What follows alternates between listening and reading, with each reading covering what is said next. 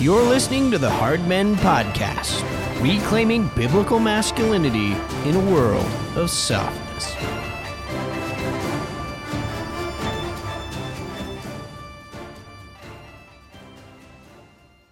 Welcome to this episode of the Hard Men Podcast. I am your host, Eric Kahn, and today we have a special guest, Pastor Rich Lusk, Trinity Presbyterian Church in Birmingham, Alabama. Rich is an author, pastor, and he's spoken at several conferences about the topic of gendered piety and, in particular, about masculinity. So, thanks for listening and sit back and enjoy the show.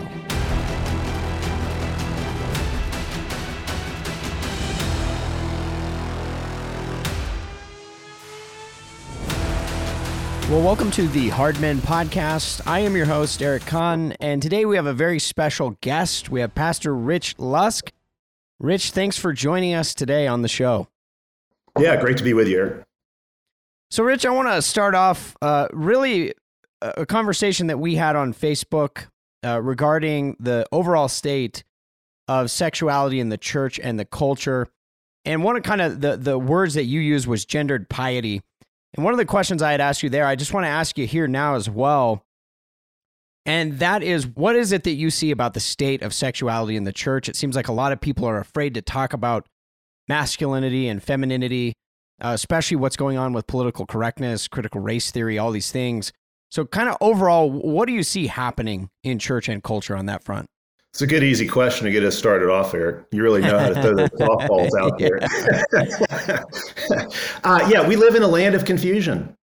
Uh, we live in a time when people are rebelling against the way God made the world, and we are seeing the fruits of that rebellion all around us in uh, either the failure of families to form or family disintegration uh, we see it in the fatherlessness crisis, which I think really stands behind a lot of those other crises that you mentioned. We see it in all of the wreckage that has come from the sexual revolution. Uh, and, and instead of repenting of the sexual revolution, the culture continues to double and triple down on the sexual revolution, thinking, well, if we just have, have a little more revolution, uh, we'll finally get the results, the happiness that we want. And I think that we have to be honest and look at the culture around us and say, you know what? Uh, people are miserable. This is not working. Uh, rebelling against God, against God's word, against God's created order is an unmitigated disaster.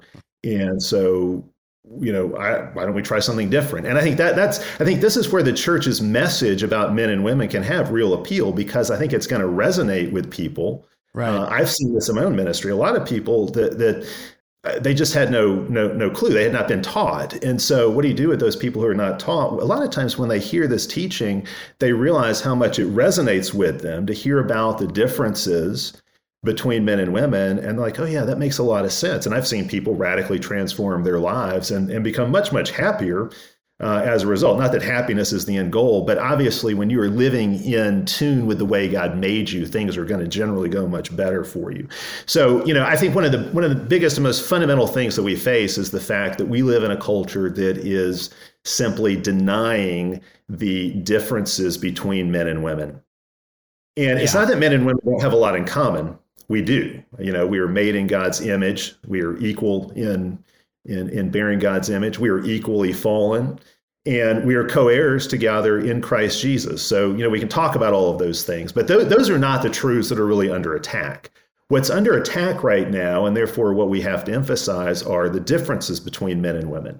And again, I mean, we can talk about the things that men and women have in common. I mean, the chief end of man is to glorify God and enjoy Him forever the chief end of, of a of a woman is to glorify God and enjoy him forever. So we have that in common. Both men and women are aiming for Christ likeness. We share that. But there are going to be really significant differences in the way that works itself out. Um, sanctification cannot be androgynous because we are not androgynous creatures. We are male or female all the way down, every cell of your body, uh, you know, your, your, your very soul uh, is either masculine or feminine. And, and that is going to uh, dictate or ought to dictate the way that your faith comes to expression in your life. So, uh, masculine piety is going to be different from feminine piety because men have a different nature uh, than women do. We have different callings, different roles to play.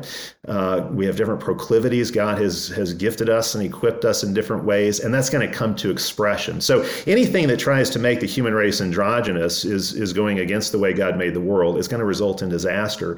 And so when you have people in the church who talk about how well there's not you know there's no such thing as biblical manhood or womanhood uh, right. Uh, there's just you know there's just there's just peoplehood, and we're all aiming at the same goal, which is to be made like Christ. There's something fundamentally unnatural and anti-creational, and I would say anti-biblical about that. I, I don't think uh, I don't think we do ourselves any favors by denying those things. And, and and the reality is the differences between men and women you know, you got a lot of controversy today. Are those differences just a matter of cultural conditioning? Uh, are the differences between men and women social constructs? The reality is these differences between men and women persist across the generations and across cultures. Uh, there has never been in the history of the world a successful androgynous culture, a culture that hmm. smudged the differences between men and women. If, if you uh, look across the history of the human race, uh, so, so across the generations, and if you look across the, the, the cultures, different ethnic groups, different cultures, you will always find a fundamental division of labor uh, in the human race between men and women. And to seek to eradicate that fundamental division of labor uh, again, it's a disaster, and that's because this division of labor goes back to the way God made us. It's it's all right there in Genesis one, two, and three. Uh, I will sometimes say that what we call the culture wars are really the Genesis wars, because that's what hmm. we're really fighting about. Is is what is in those first few chapters of Genesis. But I, I think these differences are so persistent that even in a culture like ours that has tried to eradicate these differences, they remain. If if I were to say to any group out there today, um, do you know what the difference is between men's magazines and women's magazines? Everybody knows right away what I'm talking about. You know, men's right. magazines are about things, you know, cars or guns or sports, and and women's magazines are going to be about relationships uh, and and beauty. You know, so so there's just a difference there. Men oriented towards dominion, women oriented towards gl- to, towards glory, uh, men oriented towards strength, women oriented towards beauty. So you know, there's just those differences. I, I could do the same thing with movies. You know, if a bunch of guys are going to go out and watch a movie together, what are they going to watch? It's going to be something where a lot of stuff gets blown up, and there's some mission, right? Because that's what we're about. We're about the mission, and and and that's how we bond is by joining in the mission together. And if a bunch of, of, of ladies go out to see a movie together, you know, it's going to be some kind of rom com. Uh, that's going to be, you know, it's going to end with a wedding. It's going to be all about the relationship. now, the beautiful thing about the right. Bible is that it's both. You know, the, the, the, the, Bible is both a war story, a mission story, uh, and it's a romantic comedy. You know, it ends with a, a triumphant battle uh, where Christ is victorious, but of course it also ends with a wedding. So it's it's both and. But those gender differences are there and they persist. In fact, this is really another way to get at it, and I think yeah. why it's such a problem in the church. You cannot tell the gospel story without getting, you know, people have, have said through the years, you know, you can't really tell the story of the gospel without getting into the Trinity. And that's right, because you have to think about, you know, the Father sending the Son and that kind of thing. But you also can't tell the story of the gospel without getting into gender issues, sex issues, because it's all about Christ, the husband, coming to rescue his bride, the damsel in distress, and bring her into his home. So, uh, you know, you, you just, when you start to move away from these things, if you let the culture influence you in these ways towards androgyny, you're just going to lose so much. Yeah, I think that's huge. You bring up a really good point, especially on Genesis. This is something that I, until you mentioned it uh, the other day, I, it's something that I would sort of miss the connection on. But just talk about for a minute the importance of what's taught in Genesis and connecting that then with these these passages in the New Testament. Paul's talking to the churches, um, and they're about these sexual issues. These are the unpopular passages, but it, they really depend on Genesis. So why is getting our view of creation, Genesis 1 through 3. Why is that so important? Well, just as a generalization, I would say that churches, uh, traditions that depart from the historic reading of Genesis 1 through 3, and by historic reading, I mean the church's traditional reading, but I mean also, especially, taking those chapters as history, that God made the world in the space of six days, as the Westminster Divines taught, and uh, that, that all the details there in Genesis 1, 2, and 3 are not myth They are actual history. Now, of course, like everything else in the Bible, all the rest of the history in the Bible is loaded with symbolic meaning and so forth. There's no dichotomy there between uh, the historical and the symbolic. But you have to insist on the historical sense that God really made the world and He made the world in this way. Uh, you, if you uh, replace that creation account with some kind of evolutionary story, say, you know, some kind of neo-Darwinian story, uh, then really, when it comes to these issues, all is lost. One question I would have is okay, well, so then when does the Bible start to give us history? You know, Genesis right. 1 through 3 are in history. What about Genesis 4? You know, what about, I mean, at what point, how do you know it's history and what's not? Right. Uh, so there, there's that whole issue. But what I find interesting, and this is really what gets to your question, is that when the New Testament deals with marital issues and sexual issues, uh, when it deals with, say, the role of men and women in the church, when it deals with the definition of marriage.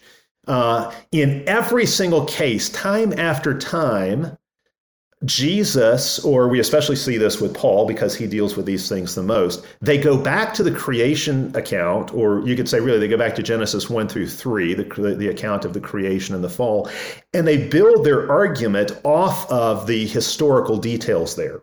So the Pharisees right. asked Jesus a question about marriage. You know, I, I, I hate it when people say, "Oh, Jesus never addressed the issue of homosexuality." Well, he, he did. He he said everything that needs to be said in Mark chapter ten when the Pharisees came and asked him about divorce.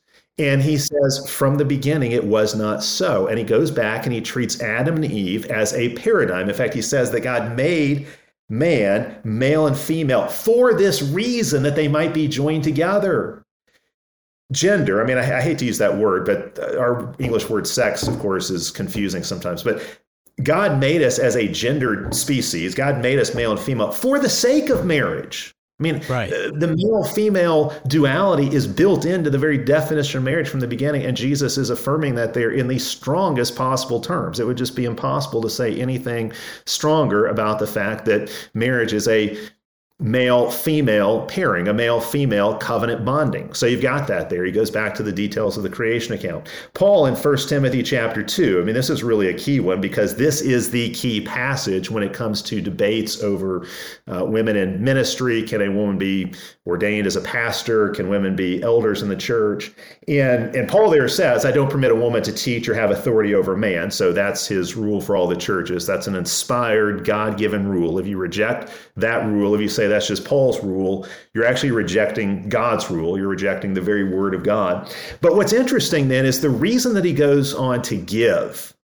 And he says it's because Adam was formed first, then Eve. So that's obviously in Genesis chapter 2. And Adam was not deceived, but the woman was deceived and fell into transgression. That's Genesis chapter 3. Now, right. this is what's interesting. If you if you go back and you think about that situation in Genesis 2 that God sets up with the man and the woman, God creates the man first. You know, and we always say, you know, it's it's it's mission before marriage. God gives Adam a job before he gives him a wife. So there's right. that. You know, that that's foundational to a man's life. Uh, but he so but he also gives to the man the command, or really it's a prohibition, to not eat of the tree of the knowledge of good and evil. Now, I think that Eden, the Garden of Eden, is a sanctuary, just as we have the tabernacle later on, which has got all kinds of Edenic imagery in it. That's a recapitulation of of Eden.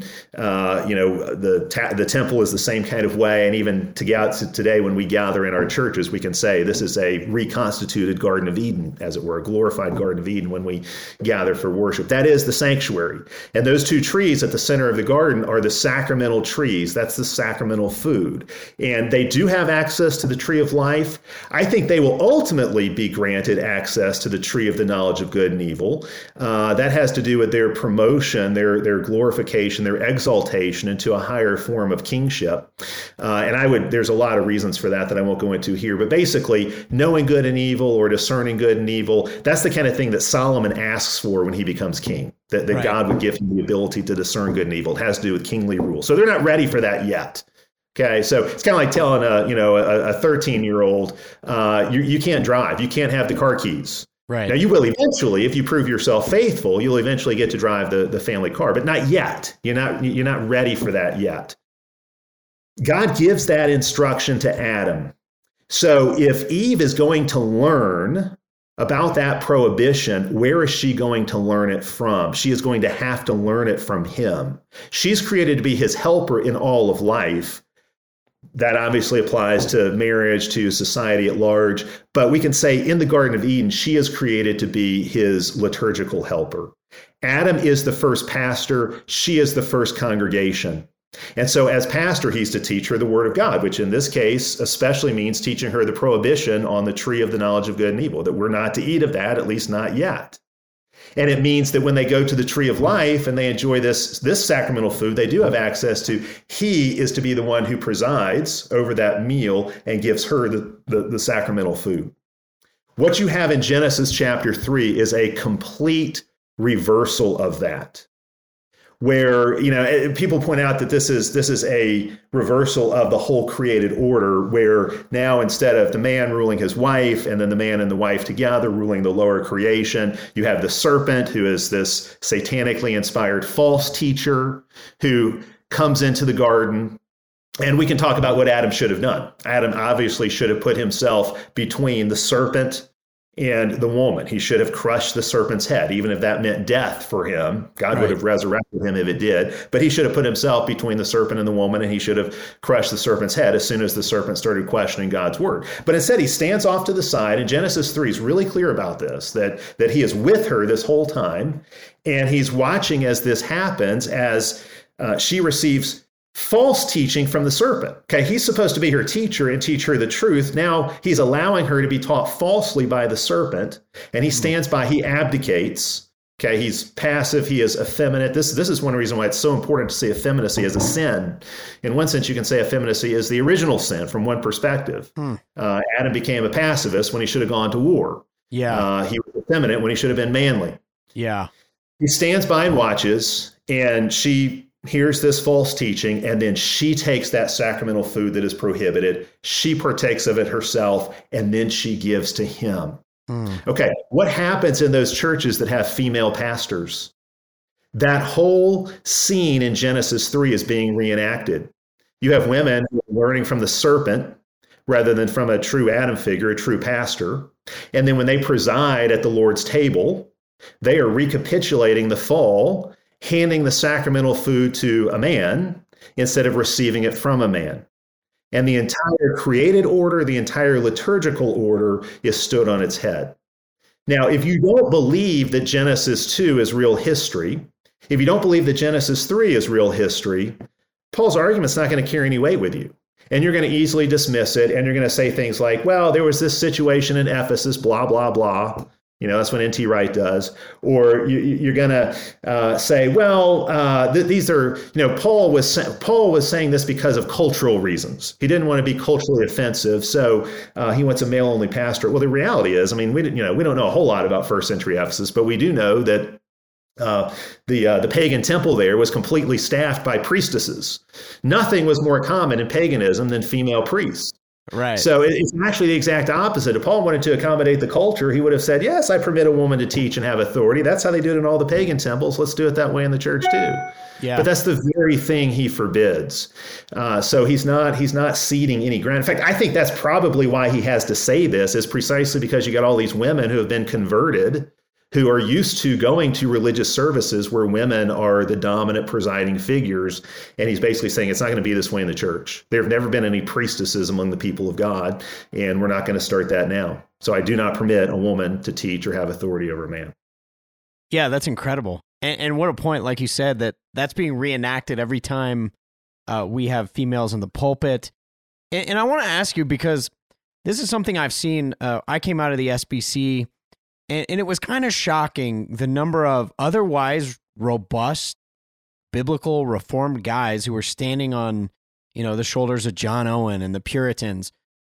I'm just wondering what happened historically. How do we cede ground eh, from the pulpit till we get to the point where guys are saying, you know, Beth Moore's okay. It's not such yeah, a big deal. Yeah. Uh, if if there's not a place for Beth Moore in the SBC, there's not a place for a lot of us. These aren't just people on the side, these are people at the top. I think a lot of us were kind of shocked by that. So, my question for you is what do you think's going on in the pulpits that it's not just congregants being misled? It, it's coming from the men who are leading. that they are uncomfortable with these doctrines. And and there has been a definite shift, which uh, you know I've been in pastoral ministry now for about 25 years, and I've definitely seen this shift take place, and the trajectory is very concerning. And I think that's one reason why you're seeing, you know, those of us who are, uh, you know, who want to emphasize things like gendered piety. I think that's you know that's why we're talking about this so much now because uh, it's just becoming more and more of an issue. Um, so yeah, I mean, think about somebody like Russell Moore, you know, who who just looks like a complete weenie now. But you know, I mean, in, in the early 2000s, he was writing in defense of, of a kind of patriarchy. Yeah, uh, you know, I remember in, in, in he's got an article where he talks about, uh, you know, basically he says that all. I mean, he asked the very question you're asking because he raises this question uh, you know, you got all these churches that say they believe in traditional male-female roles and traditional male-female differences. They say they're they're biblical. They describe themselves as complementarian, so men and women complement one another. You know, they're different in that kind of way. But then he says, "Is this is this really what's happening?" And he tells the story of a woman who she says she's going to send her husband off to Promise Keepers for the summer. You know, hoping he'll kind of fix him. And it sounds like she's sending a little boy off to summer camp. You know, yeah, yeah. And and, and this is this is a man and a woman who would no doubt affirm that they believe in those traditional gender roles, and yet it's clearly not playing itself out. So I think there are a lot of things that have happened. I mean, the attack on masculinity has been going on a long, long time. Uh, and I think that that it has worn men down to where men really are embarrassed and ashamed of their masculinity. Uh, the whole myth of patriarchal oppression that men have just, you know, have only and always oppressed women for the whole history of the world. Uh, that's such a false narrative, but it's got so much so much pull right now. I was actually preaching from Ruth chapter 2 yesterday, and I pointed this out to my congregation uh, because I think it's important in light of recent events. Uh, that in Ruth chapter 2, Boaz at the very beginning of the chapter is presented as some translations say a wealthy man, some say a mighty man. I would translate it as a hero of a man. Wow. And, and the term that's used there, uh, Gibor, uh, describes all at once his social status, that he is a man of great means, and that becomes obvious as the story progresses. It describes his courage and his competency. He's probably performed great military exploits on the battlefield. And it also describes his character, that he's a man of great character and integrity, which, of course, that also plays itself out in the story. But what's interesting is that when he notices this woman, Ruth, who is out gleaning in his field, how does he treat her? This is a man who clearly embodies the Torah, Okay, so what, yeah. what, what Boaz does is what Torah does. If Torah is put into effect, it's going to look like Boaz. And how does he treat her? Well, he treats her as a man ought to treat a woman. And, and yes, there are, de- you know, obviously the whole thing plays off of, you know, just as I said, you can't tell the gospel story without getting into male and female and what those mean. You, you, I mean, the story of Ruth is really all about this. The, you got a, a hero and a heroine, and they're both incredible characters in their own way, but they play very different roles because one's a man and one's a woman. But what's interesting in Ruth chapter 2 is Boaz is presented as this model man, and he's going to embody Torah, which, for example, says that the gleanings should be left for immigrants and widows. And that's exactly what he does. You know, when he finds out who Ruth is, he goes out of his way to take special care of her. Everything he does is aimed at protecting her and providing her. He gives her hmm. water that his men have drawn. Uh, he invites her to share a meal with him at the end of the day, a, a meal of bread and wine, uh, which, you know, what a shock that is. Okay. Um, so, in all these ways, th- there's just not a trace of misogyny in the story. Right. So here you've got Boaz, who is the model patriarch. Everything he does honors the woman as a woman, not in some kind of androgynous way, but honors her as the weaker vessel. He protects her, he provides for her, he takes care of her. He could have taken advantage of her. He's not that kind of man. He's a Torah man. He's a godly man. He's a hero of a man. And so he treats her in this really compassionate way that uh, that, that that values her so you know there, I, there's no doubt that there have been many cultures throughout the history of the world that uh, have been oppressive to women because in paganism or islam that's what you get. Those are evil patriarchies. But in a patriarchy that is shaped by the word of god and a patriarchy that is shaped by the law of god you have men who know how to treat women uh, who know how to care for women who know how to protect and provide So, you know, when we talk about patriarchy, we're talking about creating men like Boaz. I mean, that that's what we want. He he is set forward as the model man. He's royalty even before there's royalty in Israel because he's the great grandfather of David.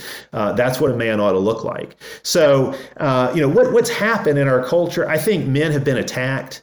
Uh, and I think this is carried over to the church. And so now you've got uh, men who uh, who are ashamed of their masculinity. They don't know how to be men. They don't know how to express their masculinity in a way that won't be considered toxic.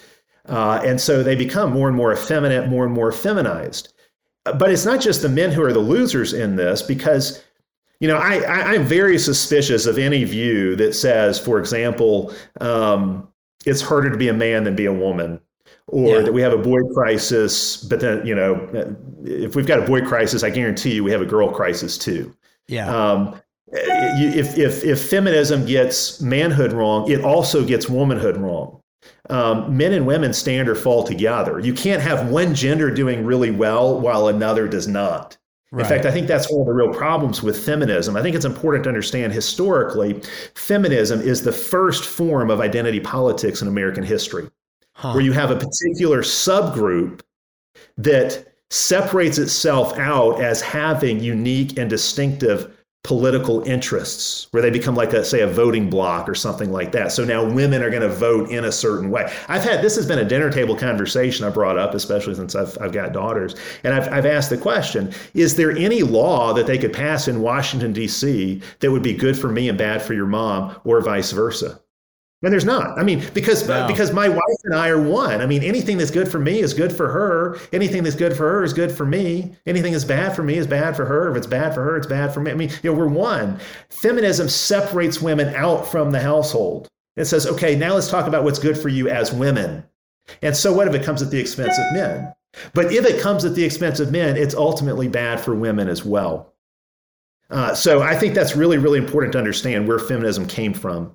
Uh, and, but I think it's been incredibly influential in our culture, and I think it has worked its way even into the conservative church. And I think that when uh, complementarianism arose uh, as as a as a way of thinking about sexual issues. Uh, there's a lot about the, the, the early complementarians I really appreciate. I mean, I think they were they were giving you know, giving it a shot to reply or respond to what was happening in the culture with things like, you know, the Equal Rights Amendment and and and and this push towards feminism. But at the same time, it it accommodated itself to feminism far too much. And especially on the what, what we might call the thin end of complementarianism, where basically what happens is you have you have separated role from nature and so right. instead of roles being rooted in our nature, so our distinctive roles as men and women being rooted in our distinctive natures as men and women, we're sort of androgynous underneath. There, there, there aren't really these deep, deep differences between men and women. But God arbitrarily assigned for the man to be the head in marriage and in the church. And then in the rest of life, we can function in this more or less androgynous kind of way. And I think that was an accommodation that uh, has proved to be a disaster for the church. Uh, but I, so I think what's happened now is, is we have uh, a situation where men have been constantly attacked and women have been constantly pedestalized and it's bad for men and women both so men don't know how to express their manhood uh, men are ashamed of their masculinity. Any expression of masculinity is considered toxic. And then you've got women who have developed this real sense of entitlement and and pastors know that and so they're scared to death to address the sins of women. And so the sins of women go unaddressed. It's it's the classic you know mother's day versus father's day thing that all the red pill guys talk about where father's day is all about berating the fathers do better man up you know be a better man you're terrible. Okay and then on on uh, you know mother's day you give all the women a flower and tell them how great they're doing. Well the reality is they're good and yeah. bad fathers and they're good and bad moms.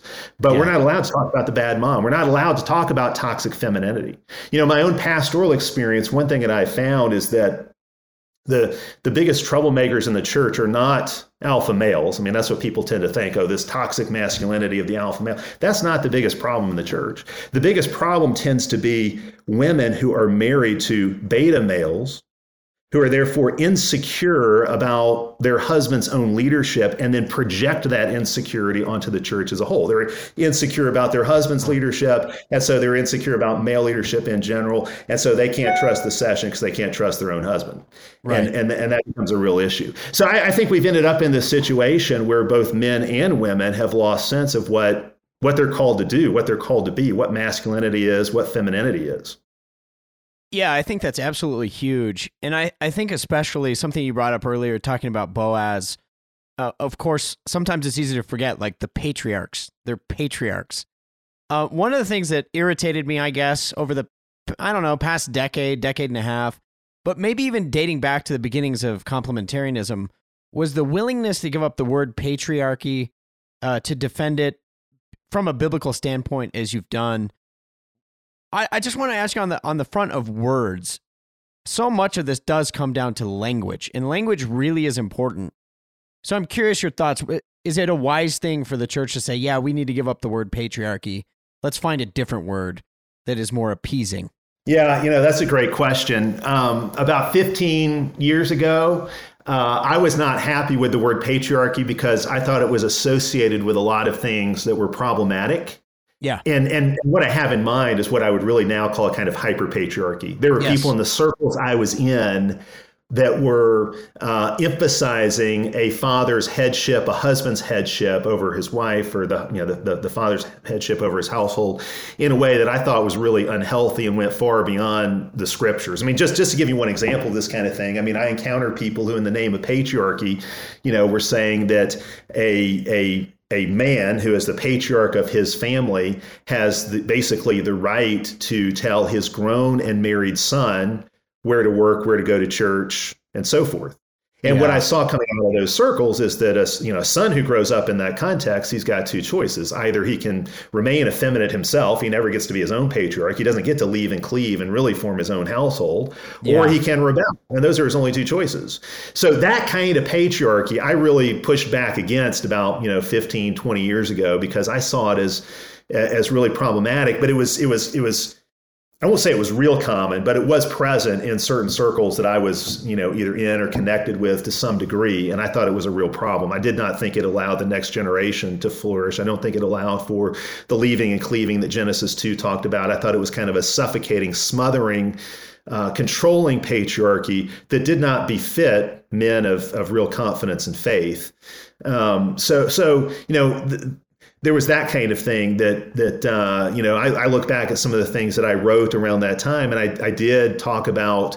Um, I think I generally qualified myself because I've never been totally opposed to the terminology of patriarchy, but that was the terminology that was being used to describe a view that I would have that I thought just went too far, that went off the rails. Uh, there's always a ditch on on both sides, yeah. you know. So we yeah. can go in the effeminacy ditch, and that's a problem, you know, or we can go into this sort of hyper patriarchy. I mean, there is such a thing as toxic masculinity. So you know, we have to keep that in mind.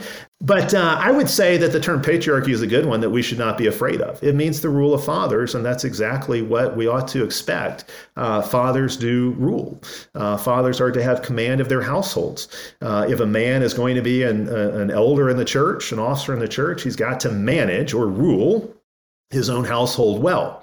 Now, because of the, the baggage of the term patriarchy, a lot of times I'll just talk about headship. I mean, that's the Bible's word. So I'll yeah. just talk about headship, and a man is, is the head of his household or, or that kind of thing. But no, I, I think the term patriarchy is an important term and one that we ought to certainly reserve a place for. Yeah, I think that those are great thoughts. I, I want to ask you now again, we were talking about Carl Trueman's book, The Rise and Triumph of the Modern Self on Facebook, and you and I had some, I asked you some questions, and I, I really enjoyed the, the answer. I want to ask you uh, now just to break down some of the things you said in there because it was it was dense, Rich. It was like dense material. And I was like, wow, I'm eating this up. So, first of all, uh, you mentioned a, a term I think some of us have talked about. Maybe a lot of people don't understand, but you mentioned that churches and the culture tend to be gynocentric. And you said that they're often feminized beta male factories. So, there's a few terms in there that I just love. But if you want to break down like the gynocentric, what does that mean culturally? Um, and then maybe just the beta male. What what's going on with these two terms? Now, Eric, you, you know that we cannot be held accountable accountable for things we write That's on exactly social right. media, right? It's the opposite. If you write it on social media, it's got to be true, Rich. It's got to be true. well, yeah. I, so I, I do think that uh, yeah, the beta male factor. I don't think I coined that. I think I picked that up from somebody else. I couldn't tell you where. Uh, yeah. I, so I think that's just this idea that that our churches produce uh, men who are often lacking in real masculinity. Yeah. And so they don't have the the courage or the competency to really lead their households. Uh, it's kind of like you know, for for for over a generation now, you know, you think about the typical sitcom yeah. dad. Okay, you think about the typical sitcom dad who's just, I mean, he's a buffoon, he's an idiot, he's clueless. Uh, you know, his his wife is kind of the one who holds the family together, and he just sits there and reads the paper while the family falls apart around him. He has nothing useful to say or contribute. It's kind of like we have made that stereotype yeah. true. Okay, I don't know which actually came first, you know, the stereotype or the reality, but now that's sort of the reality we live in, where that is what a lot of men have become. I don't think it's what men always were. You know, I look at my dad or grandfathers. I mean, that's not what they were. They they, they were nothing like that. But I think that uh, a lot of men today, that's that's kind of what they're like. They have become the embodiment of that sitcom dad who doesn't have a clue. Uh, and and I think sometimes sort of almost pride themselves in that. I mean, they just you know they don't uh, they just you know they kind of got their heads in the sand. So uh, I, I, think there's there's that issue, um, and I think that's one that we in the church obviously you know have to address. I mean, that's what we're trying to do. I mean, what I've talked about is building a better patriarch. You know, we want to build Boazes. Yeah. I mean, that that's what we're aiming at is men who know how to how to run a household the way Boaz ran his household, that kind of thing. Um, so that that's what we're aiming at.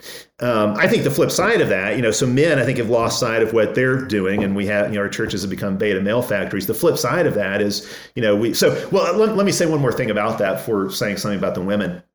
It's interesting to me that Paul, I'm sorry, Peter in First Peter three calls the woman the weaker yeah. vessel. And we can talk about what that means, you know, for her to be the weaker vessel. I mean, certainly it has something to do, I think, with her physicality. You know, women are are are uh, are, are, physically uh, weaker than men. That's obviously true as a generalization. Uh, I think it also has to do with her calling, which is often going to involve childbirth, which makes her particularly vulnerable in a particular way. And it may even have something to do with her constitution or her emotionality. That that women have a kind of um, weakness in that sense as well. But if she is the weaker vessel, what is the man to be? He's to be the stronger vessel. The problem with so many marriages today is they have two weaker mm. vessels. There's not a stronger yeah. vessel. Uh, there's no there's no there's no masculine grounding in the relationship, and so it just you know. Um, so I, I, think that that's a real problem. But the flip side of this, you know, for every problem on the male side, there's a there's a problem on the female side. And again, I think that that this is where feminism has really made inroads. And so now you have women who, you know, many times in the church are very much putting career ahead of household career ahead of children. And I mean, I realize there, you know, the, the fallen world is a messy place. And so not every situation is going to be, you know, what it should be. And, and, and oftentimes you're just making the, the most of a difficult situation. I, I get all that. But just in general, uh, I think we've seen a real failure on the part of the church uh, pastors in the church, and particularly older women, is who Paul says should be teaching this in Titus chapter 2, to be teaching women how to um, play their role in the household. And uh, it, it's interesting how you know feminism has attacked men for their masculinity, but at the same time, it's attacked women for their yeah. femininity. And and it, it is especially you know, for lack of a better term, it is especially the stay-at-home mom that has been the target of feminism almost from the very beginning. You know, Simone de Beauvoir, who said that women must not be given the choice to stay home with their children because if they are given that choice, too many women will make that choice. And then Betty Friedan, I mean, she, you know, she compared the the suburban home to a comfortable concentration camp you know, in, basically invoking the Nazis, right. like, you know, if your husband keeps you at home, he's, he's a Hitler.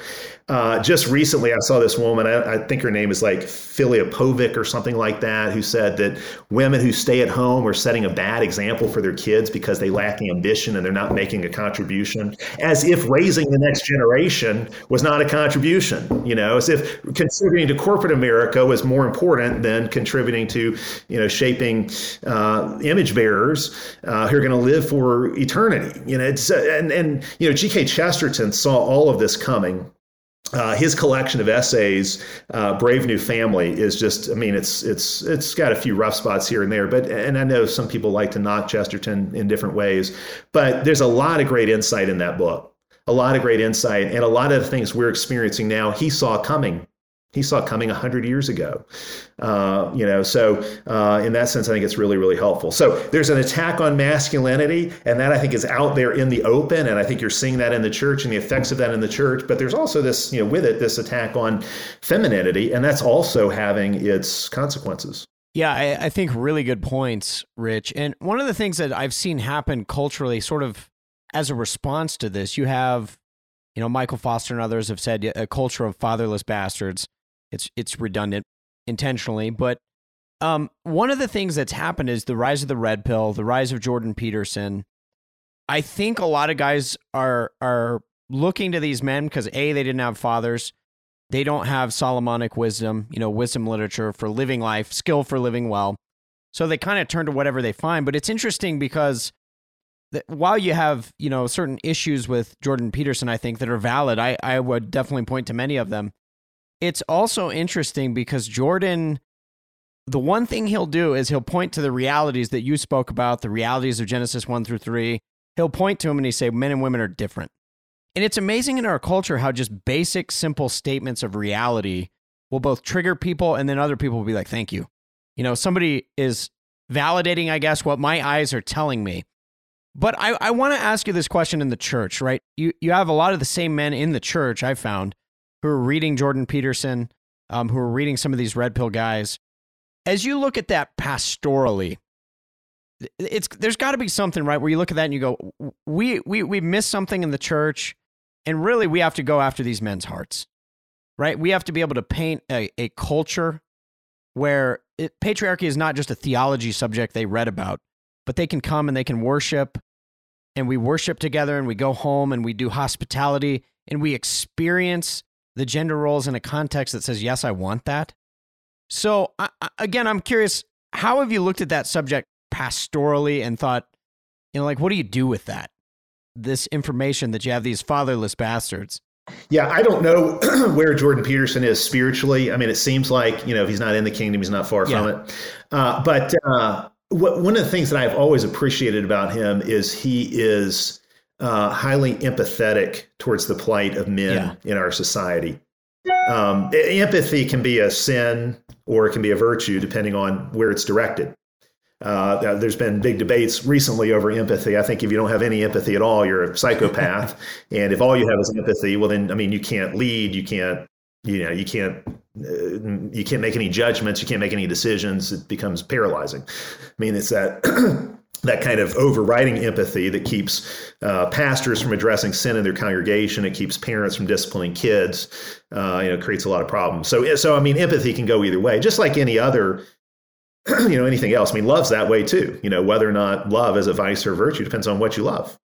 So it is with empathy. It depends on what you're empathizing with. But I really appreciate that Peterson has empathized with the plight of young men in our world today. And I think a lot of older men don't really understand just how hard it is to be a young man today. You know, with uh, just, I mean, just what you face in terms of, um, you know, trying to find a wife, uh, dealing with the temptations of internet pornography, dealing with all the things going on in the culture, it's very difficult for young men today. Right. Uh, and I think that we do need to be empathetic with what they're up against, and we need to be giving them the tools to succeed. And that's why somebody like Peterson becomes a kind of father figure to a generation of fatherless men because they're like, here is somebody who's trying to give me the tools I need to succeed, who's talking about competency and character as the necessary ingredients to building a better life. Right. You know, and, and and they can I think you got a lot of people out there who can see that the way our culture is doing things, you know, the wreckage of the sexual revolution, it's just not working you know you, you can go against the way god made the world you can go against nature but only for so long because nature fights back. And and i think you know stds are an example of that. Family breakdown is is is an example of that general misery and unhappiness that, that so many people experience is is a you know is a sign of that. And I think Peterson has tapped into that, and that's why he's he's a really important figure. But obviously, at this point, I, I wouldn't I don't really point people to Jordan Peterson that much because I don't think he can give them a full orbed answer because it's not really rooted in the gospel. Maybe he'll get there. but he's not there yet. So I see Peterson as someone who's got a lot of uh, what you might call common grace observations about reality. I think he's in touch with reality in certain key ways. I mean, that's in essence, that's what wisdom is. Wisdom is being in touch with reality. Yeah. Wisdom is in tune with the way the world is. Uh, and, and that's why wisdom gives you skills to live in this world because you're, you know, I, I, like to say, you know, there's this thing called reality. You ought to check in with it once in a while. I mean, you know, yeah. because uh, our culture is going to detach you from yeah. reality. Our culture is trying to override reality with its ideologies. Right you know our, our, our culture really thinks that our technology and our ideologies can reprogram and conquer nature and and basically remake the world in our own image take the world that god made and and refashion it according to our own whims. And you cannot do right. that. Creation is the way god made it you know god made the world with certain patterns and, and and and natures in it and wisdom recognizes that. That's what wisdom is. It's pattern recognition and nature recognition. Wisdom means understanding the patterns and natures god built into the world and into his providence Peterson gets some of that, and, and in that sense, I think he's a really helpful voice, but he's only going to get you part way there. Um, I love the work that guys like Mike Foster and Non Tenant are doing. Uh, there's a guy named Craig James who I think has done good work yeah. in this area too, yeah. who's, a, who's, a, believer. Uh, I mean, the, the, you know some of the stuff I, I, I was reading this last week from you, really really impressed with it. So I think there's a lot of guys out there who are giving you know the true version of what needs to be said. Uh, the true red pill, you know, which starts with the fear of God. Yeah. Uh, you know, if it, all wisdom starts with the fear of God, so start with that and then go from there. Yeah, I think that's really huge. Uh, one of the things, Rich, you've talked about, I've seen you mention, is uh, Mark Horne's book, Solomon Says. Um, maybe I, I want to ask you a follow up question after this about maybe some other resources you might recommend. But why would this book be helpful for men? Well, it's so good because it unlocks the book of Proverbs in a really helpful way for men. I mean, I think Mark Horne uh, has has done a lot of great work on the scriptures over the years. Uh, you know, back I guess probably in like the late '90s or so, he and I were sort of partners in crime. He he I, have never really had much of my own social media presence, but he was the first to publish some of my writing and that kind of thing. And I think Mark's done a lot of great work uh, on the scriptures through the years. But his book is really, really good. And I'll tell you what I think is the fundamental insight. And, and his book unpacks this in a really helpful way. In Genesis chapter one, you know, well, let me let me go to Genesis chapter two. Just keep this briefer. Genesis chapter two. God gives Adam a job to tend and guard the garden.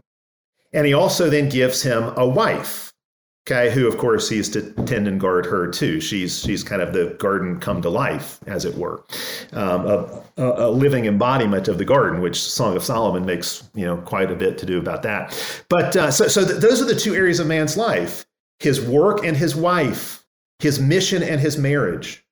Okay. Well, those are the two fundamental things that are addressed throughout the book of Proverbs. Yeah.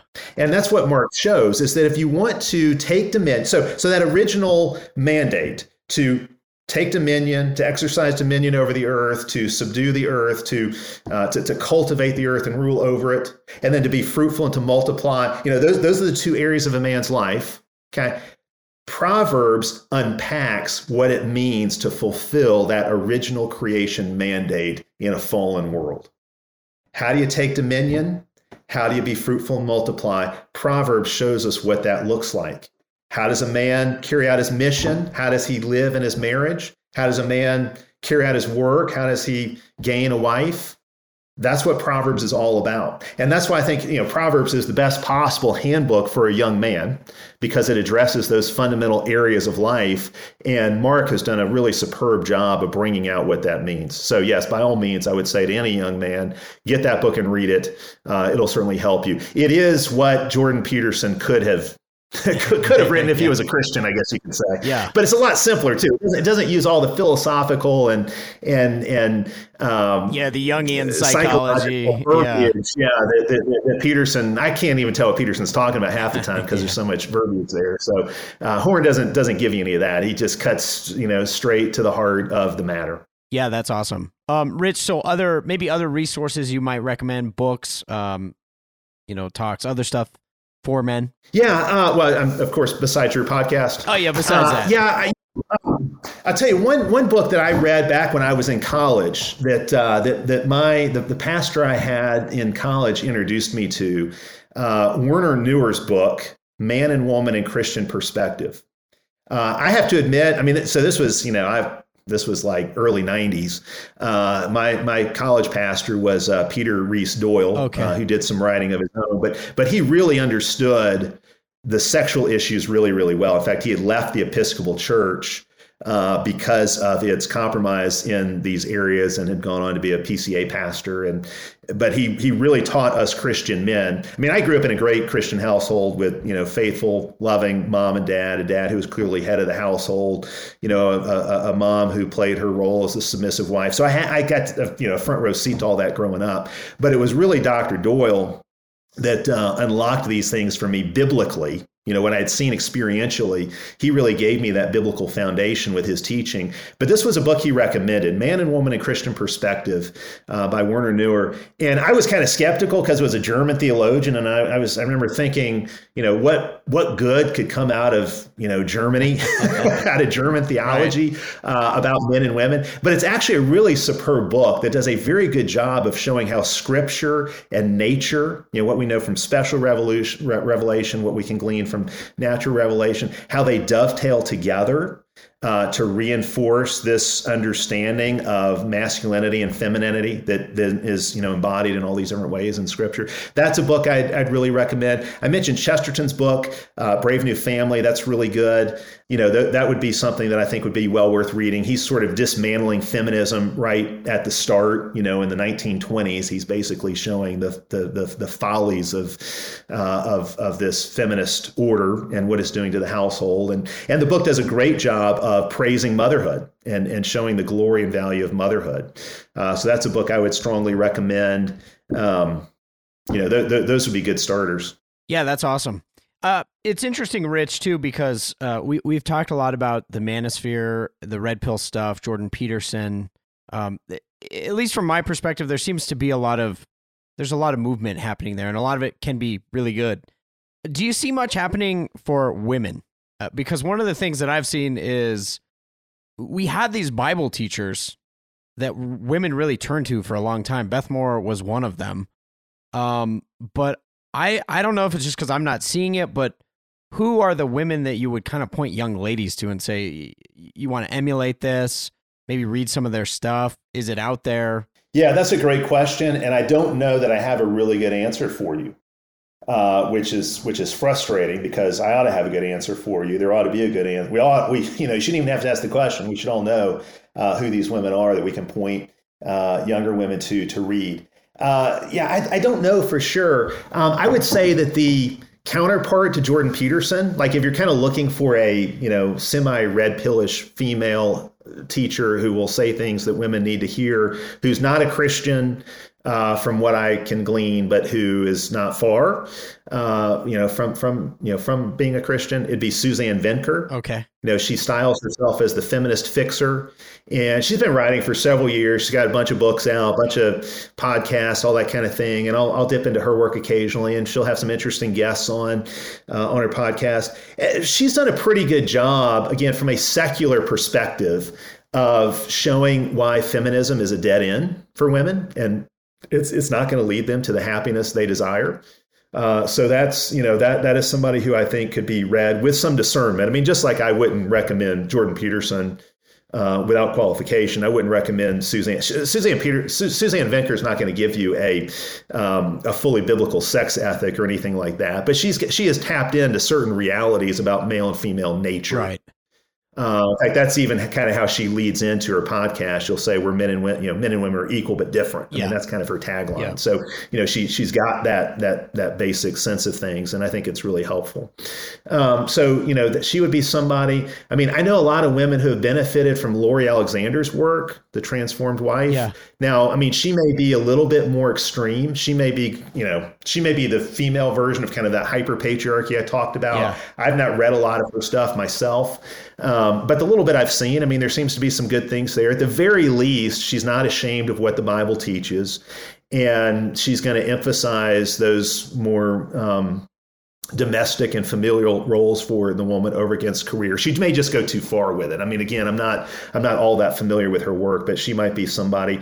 Uh, Nancy Wilson, you know, would be somebody who I think would be worth a read. As would Doug Wilson. I didn't mention him, but I think a lot of his books in the family have some some really good things to, to say. So uh, those would be those are books that come to mind. If I have a better, I wish I had a better answer for you. Um, and if you come up with a better answer, let me know because I'd be interested myself. Yeah, for sure. No, it's it's definitely been uh, it's been difficult to uh, pinpoint a lot of that stuff on the women's side. So hopefully, uh, people get inspired and we start to see more of that. W- one of the last things I want to ask you, Rich, is uh, we talk to a lot of young men, middle aged men, a lot of people in that camp on this show. Get a lot of feedback. There's a lot of disillusionment about the effeminacy in the church. But if you had to look at those guys and say, like elevator pitch, why should young men and why should men who care about masculinity not abandon local worship? Why should they not abandon submitting to local elders? What would you tell that guy? Yeah, I mean, don't give up on the church. I would say that, that, that true, to be a true man, you have to be a churchman. To yeah. be a true man, you have to be a churchman. And uh, so, I mean, yeah, there's obviously you know more to manhood than going to worship and and all that. But I would say the center of masculinity, the grounding of your masculinity, is going to be what happens in in, you know, in your church, the weekly assembly, the gathering of the saints. It ought to flow out of that. And if you're in a good, healthy church, that church is going to be cultivating masculinity. It's going to be cultivating male leadership. Uh, it's going to be cultivating a band of brothers. You know, that gang of men that you need. Uh, that fellowship, that that you know, those fraternal relations you need, the brotherhood that you need uh, in order to grow as a man, because you certainly cannot do it on your own. Apart from that, uh, so I would say that the church is absolutely essential, and the same is true for women too. I mean, when, you yeah. know, Titus two again. I mean, who's going to teach the younger women? It's got to be the older women in the church, and and Paul in Titus 2 gives the curriculum of what the older women are to teach. He says, you know, it couldn't be any plainer. This, these are the things you are to be teaching. Right. Uh, and just spells it out, you know, in terms of, you know, being into your husband, your husband and your kids and, and, and managing the home and those kinds of things. So uh, I, I would say that the church ought to be the place where masculinity and femininity come to their fullest expression. I realize the church is often not that place, yeah. but that's what the church ought to be. And that's what we ought to be striving to be in our churches. Um, but again, I, to answer your question, I would go back to what I said at the beginning. Um, true, uh, you, you, can't be a true man without being a churchman. Yeah, I think that's really huge. Um, Rich, kind of last thing here for pastors, we have a lot of pastors who listen to the show, a lot of guys who are new to or discovering the importance of gendered piety and sexuality. A lot of them are are wondering things like, well, how do how do I start addressing this in the church? Uh, particularly if I know there's going to be conflict and tension. So just pastoral wisdom for going about that that process. What would you what would you say?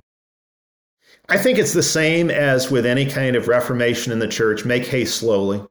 Yeah. Never, you know, if you if you have identified things about your own church or about your denomination that you believe need fixing, I mean, obviously, you always have the choice of, of going to a different church if, if there's a church that you think is being more faithful. And there, there are obviously good and bad ways to leave a church. There are peaceful and disruptive ways to do that, uh, submissive or rebellious ways to do that. But if you're, let's just say that you're going to be in your church uh, and, and you would like to see some things reformed or at least tweaked in various ways, I would say make haste slowly. Realize that it's not going to happen overnight uh, that you're talking about a lot of conversations, a lot of prayer, a lot of discussion over an open Bible uh, and and you know we all have different roles to play. I mean, some you know some people are not going to be in a position to exert any kind of influence in their local church. You know, other people are. You know, uh, you have some men who are pastors and obviously have a great deal of influence, or they're elders and have a great deal of influence in their local church. So, yeah, depending on your role, depending on your giftedness, depending on your age and station in life,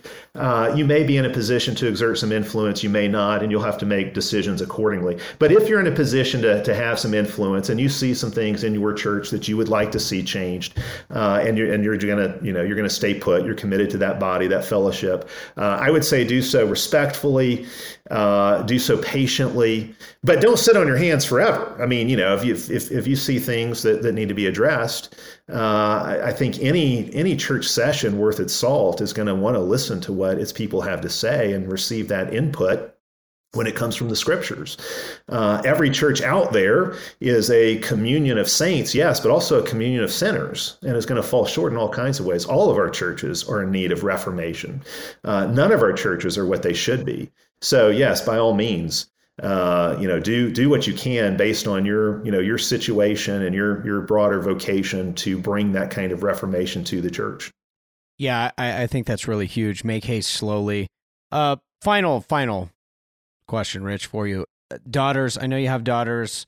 Um, it, it's challenging times for men and for women. I, it's hard to boil it down to one or two things, right? But if, if you could say general general things that you would say to fathers or mothers with daughters, um, in the midst of everything that's going on, uh, what are the things that you've focused on throughout the years that you've seen bear especially good fruit as you've been raising your daughters?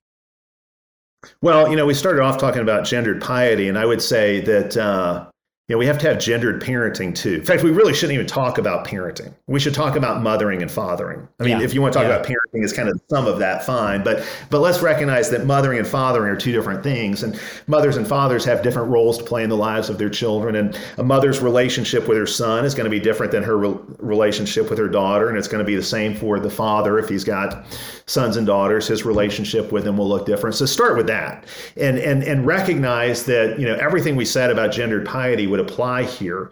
So, in one sense, yes, we have the same goals for our sons and our daughters. I want to raise, you know, a son who uh, will glorify God and enjoy Him forever, and I want to raise daughters who will glorify God and enjoy Him forever. They have the same chief end in that way.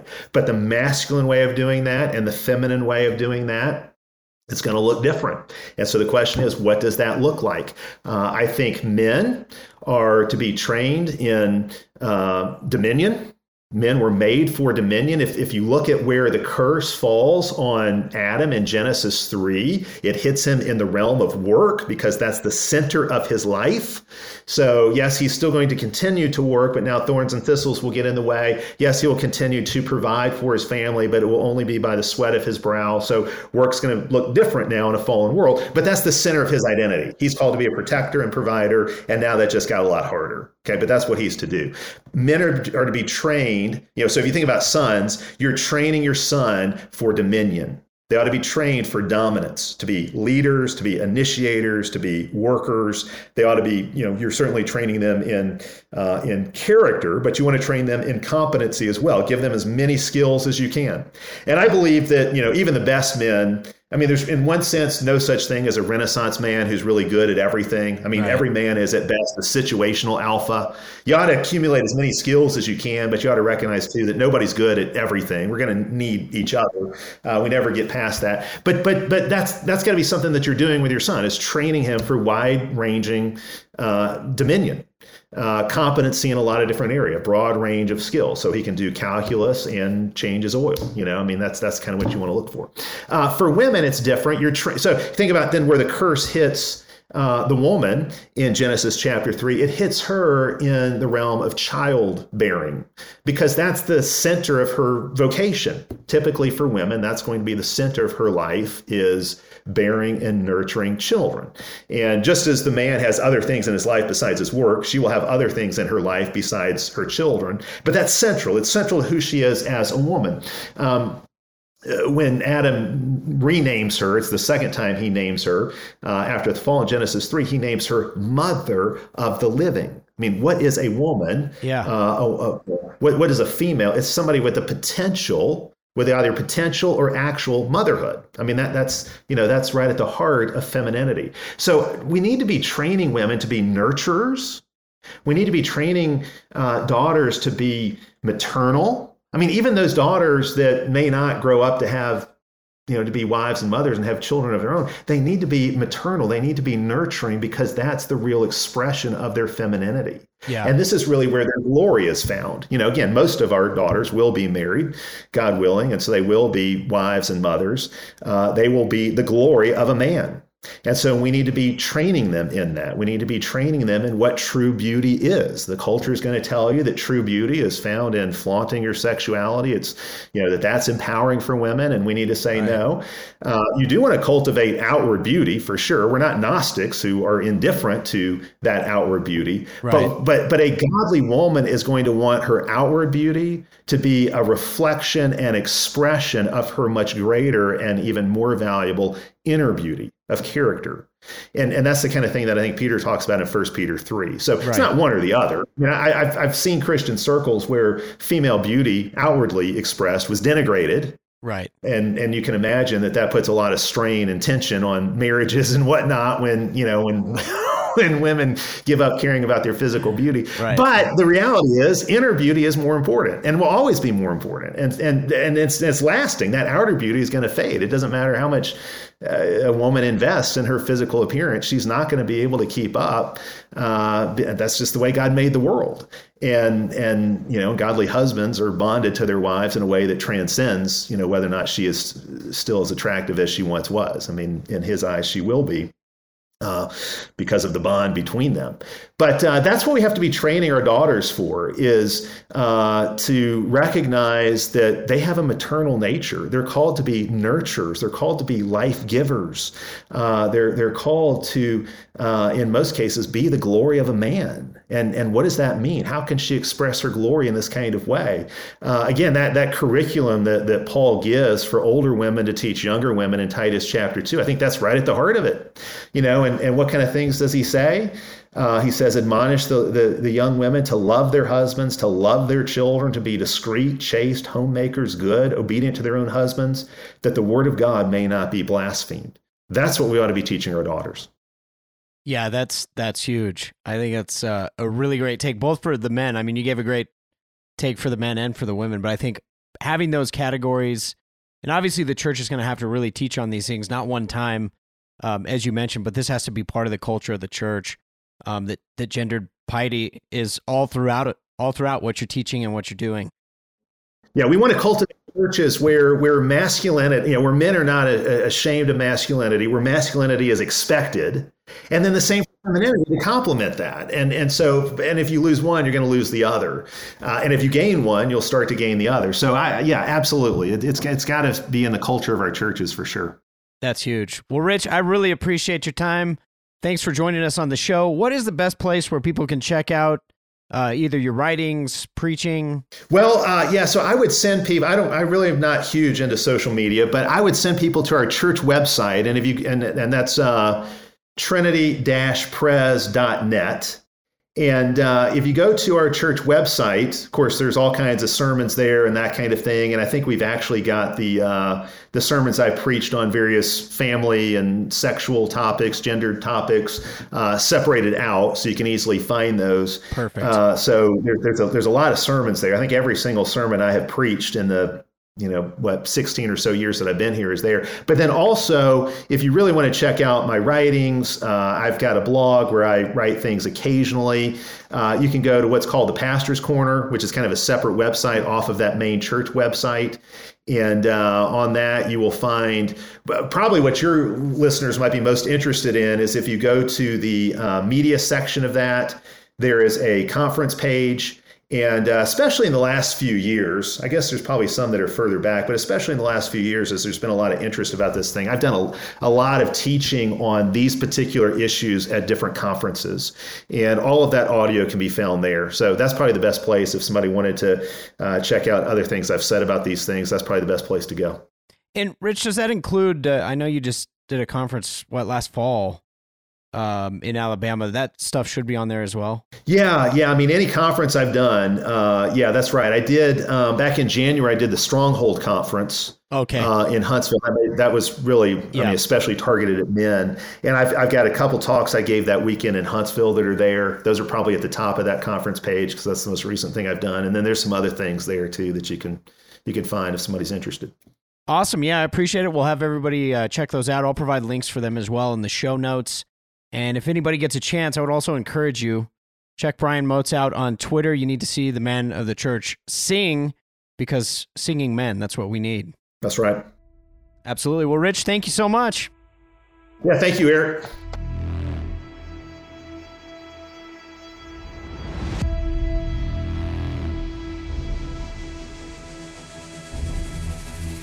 Well, thanks again for listening to this episode of the Hardman Podcast. And again, a special thanks to Pastor Rich Lusk out of Birmingham, Alabama. Rich and his church are doing some phenomenal things, and we'll include some links to those resources in the show notes. And I would encourage you to check those out. Definitely have been helpful to me, especially in understanding the total scriptural view of biblical sexuality. A special thank you to all of our Patreon supporters. If you're not yet a Patreon supporter, would encourage you to support this work there. We are changing some things up now. You can go to ericconn.com and instead of Patreon, you can also sign up for a membership through the website. We're going to have some tiers for access to lots more exclusive content. You can get the podcast there as well. Early listening, all that stuff will now be featured through the website. So I'd encourage you to check that out. Of course, all the live shows will still be available wherever you get your podcast Apple, iTunes, all that stuff. Uh, Spotify uh, will still be on all those outlets. Be sure to check out the e-store, which is on the new ericconn.com site, and sign up for our newsletter so you get updates about new products and new content that is coming down the pipeline your way. Again, if you benefited from this content, we definitely appreciate the support. That goes a long way to continuing to fund this work and also to fund the writing and podcast that I am doing through this show. Until next time, stay frosty, fight the good fight, act like men.